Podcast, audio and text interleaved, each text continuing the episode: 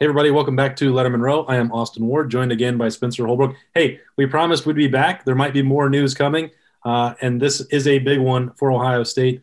Chris Olave, uh, who led the Buckeyes in uh, catches, receiving yards, and touchdowns, uh, has been one of the most clutch performers in all of college football, one of the most dangerous deep threats and wide receivers that you will find anywhere. Not going to the NFL draft. Uh, he has made his decision. He sat on it for a week, and as the deadline approached, decided that he would stick with Ryan Day and Brian Hartline for one more year. Chris Olave returning to the Buckeyes. This is a huge one, Spencer. Yeah, it's huge because when you get a guy that's this reliable and this dangerous and this potent, and you compare him with Garrett Wilson next year and have that stability with Jeremy Ruckert coming back, the offense almost looks like it's starting to take shape. And it and it almost seems like with Chris Olave back in the fold, with Jeremy Ruckert back in the fold, it doesn't really. I'm not gonna say it doesn't matter who plays quarterback, but whoever the Buckeyes hand the keys to is going to have a nice stability, a nice sense of stability when they're throwing the ball. It, it, it, it, seems like everything's starting to take shape for this team to, to once again be able to get to the college football playoff. Well, yeah, and then you add in what you're going to have on the offensive line with you know Thayer Munford making his intentions clear over the weekend. We expect that Nicholas Petit Frere will follow suit. You have those two tackles, all those pieces that you mentioned, building blocks for the next quarterback at Ohio State. Very useful, whether that's C.J. Stroud, Jack Miller, uh, or Kyle McCord. We can get into that, you know, later on. But you know, Chris Olave, this this is the latest example of you know this selfless mentality, um, the way that he's wired, just a little bit different than just about anybody else. You look at what he has already accomplished in these three years, emerging on the scene as a freshman with those big plays in the game, you know, postseason touchdowns. You know, even you know last year after the difficult you know situation with the Fiesta Bowl and breaking off that route, then coming back and getting you know redemption in that Sugar Bowl against the Tigers he's done almost everything that you possibly could. Now he doesn't have a national championship. Now, I'm not saying that that's the sole motivator for him, but he's just he's always been, uh, you know, fueled by different things than almost anybody else. You know, it's well known that he was an under the radar recruit, and you know Ohio State kind of stumbled onto him by accident and all that stuff. You know, he's he's I guess maybe it's because he wasn't a five star number one recruit that he's been able to, you know, continue to do this and approach things quietly and never be one of those divas at the position the way that, that that's so cliche.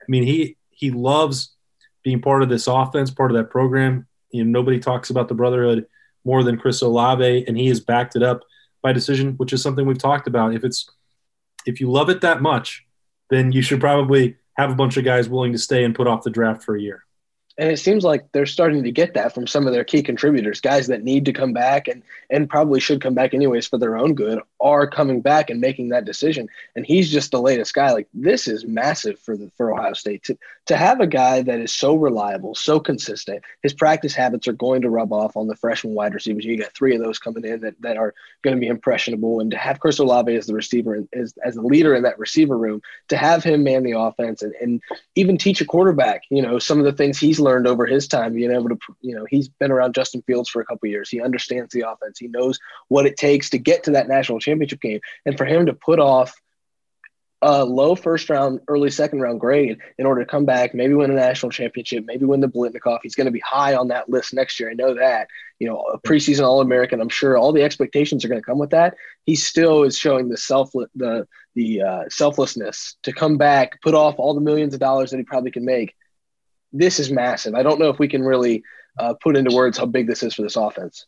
Yeah, and I think that it's part of you know, and we talk about culture all the time here for Ohio State, but that's big picture for the program. When you narrow it down to which units have backed that up and proven it the most, you know, Chris Olave was coming up at a time where he saw what Parris Campbell and Johnnie Dixon and Terry McLaurin, the standard that they set. He was a part of that, you know, when Austin Mack and Binjimen Victor uh, and those guys the next year were doing the same thing. You know, being around veteran guys who wanted to teach and and you know leave a legacy, working with the younger guys. I, you know, Chris Olave will have to answer these questions for himself, but I would bet that he looks at what you know the, the way that Terry McLaurin is viewed in the program, uh, the contributions that he made, the way that he's spoken about so reverentially, and wants to be talked about that way. And he still could have been you know, for what he did as a junior for this unit. But those guys, you know, we we've talked about that before, where this year they were losing, you know, what six six uh, guys over the last two years that they had to replace moving on to the next level. You know, this is an important bridge for to get those decorated freshmen from last year a little bit more experience. They're going to be a bigger part of the offense. Maybe Brian Hartline will be able to use, you know, start getting back to five or six guys and not just throwing as heavily to Olave and Garrett Wilson, which by the way is not a problem because those guys are uh, two of the best wide receivers in the country. But you know, it wouldn't surprise me at all if that's part of this decision for Olave to cement himself. He could break a bunch of school records potentially, um, and and he gets to you know make sure that there's some security, you know, going in as Ohio State puts a new quarterback on the field. Yeah, and I think the cultural aspect of this, you know, being remembered like Terry McLaurin and being able to, uh, you know, leave your mark on the program, the program that kind of took a chance on him. You know, they saw him in a in a, a throwing session with Jack Tuttle and decided he was a receiver they wanted to take a chance on. Is just a low three star guy, and and you almost wonder if he thinks that he owes it to the program, you know, to come back. And I, we'll get to talk to him, I'm sure, about all of that because he's going to for sure probably be a captain this year, I would assume. Uh, but he's going to be one of the leaders here. And I think that uh, Ohio State gets a huge uh, stability point for whatever quarterback, whatever wide receivers are going to be on the field. You're going to, you know, that on third and five, if you need a, a quick slant or a quick curl, Chris Olave is going to be there. He's going to get those feet down on the sidelines. He's going to do everything the right way, and you're going to have that security blanket in every aspect as a captain, as a wide receiver, as a part of the offense. Probably still as a gunner. I don't think he's ever going to give that duty up. I think that's that he's cemented himself in that regard. But it, it just again, I can't overstate how big this is for the program just to get a guy like Chris Olave not just back on the field but back in that locker room. I named five of the six, so my apologies to KJ Hill for not including him in that another guy who could have made the decision to leave early. Really, really, all of them, you know, had opportunities to do so if they had wanted to go cash checks. There, so there's a bit of a a tradition now for Zone Six of guys, you know, wanting to stay through, whether it's four or whether it's five years. And Olave has now seen that. Um, you know, it, plus, how much better coaching could you possibly get than from Brian Hartline? Those two are very close, um, have developed a tight relationship. Um, sorry, so we know how this this works. You're still going to have Olave and Garrett Wilson to build around. You know, Jameson Williams, we saw him coming on later as the season progressed. Uh, that's a pretty good top three right there that just about anybody in the country would would uh, trade for. Then you've got you know Jackson Smith-Njigba. Uh, when he was healthy and able to play, we saw him making you know spectacular catch early on, the touchdown toe tapper. Uh, Julian Fleming, what he did when Chris Olave was out in the Big Ten title game uh, big time there. And you're about to get some more guys on the way. Uh, another five star, the top player in the country, in Emeka Egbuka, enrolling and getting into spring ball. So this, you know, Brian Hartline, he's got more talent than you could ever hope to have in one room.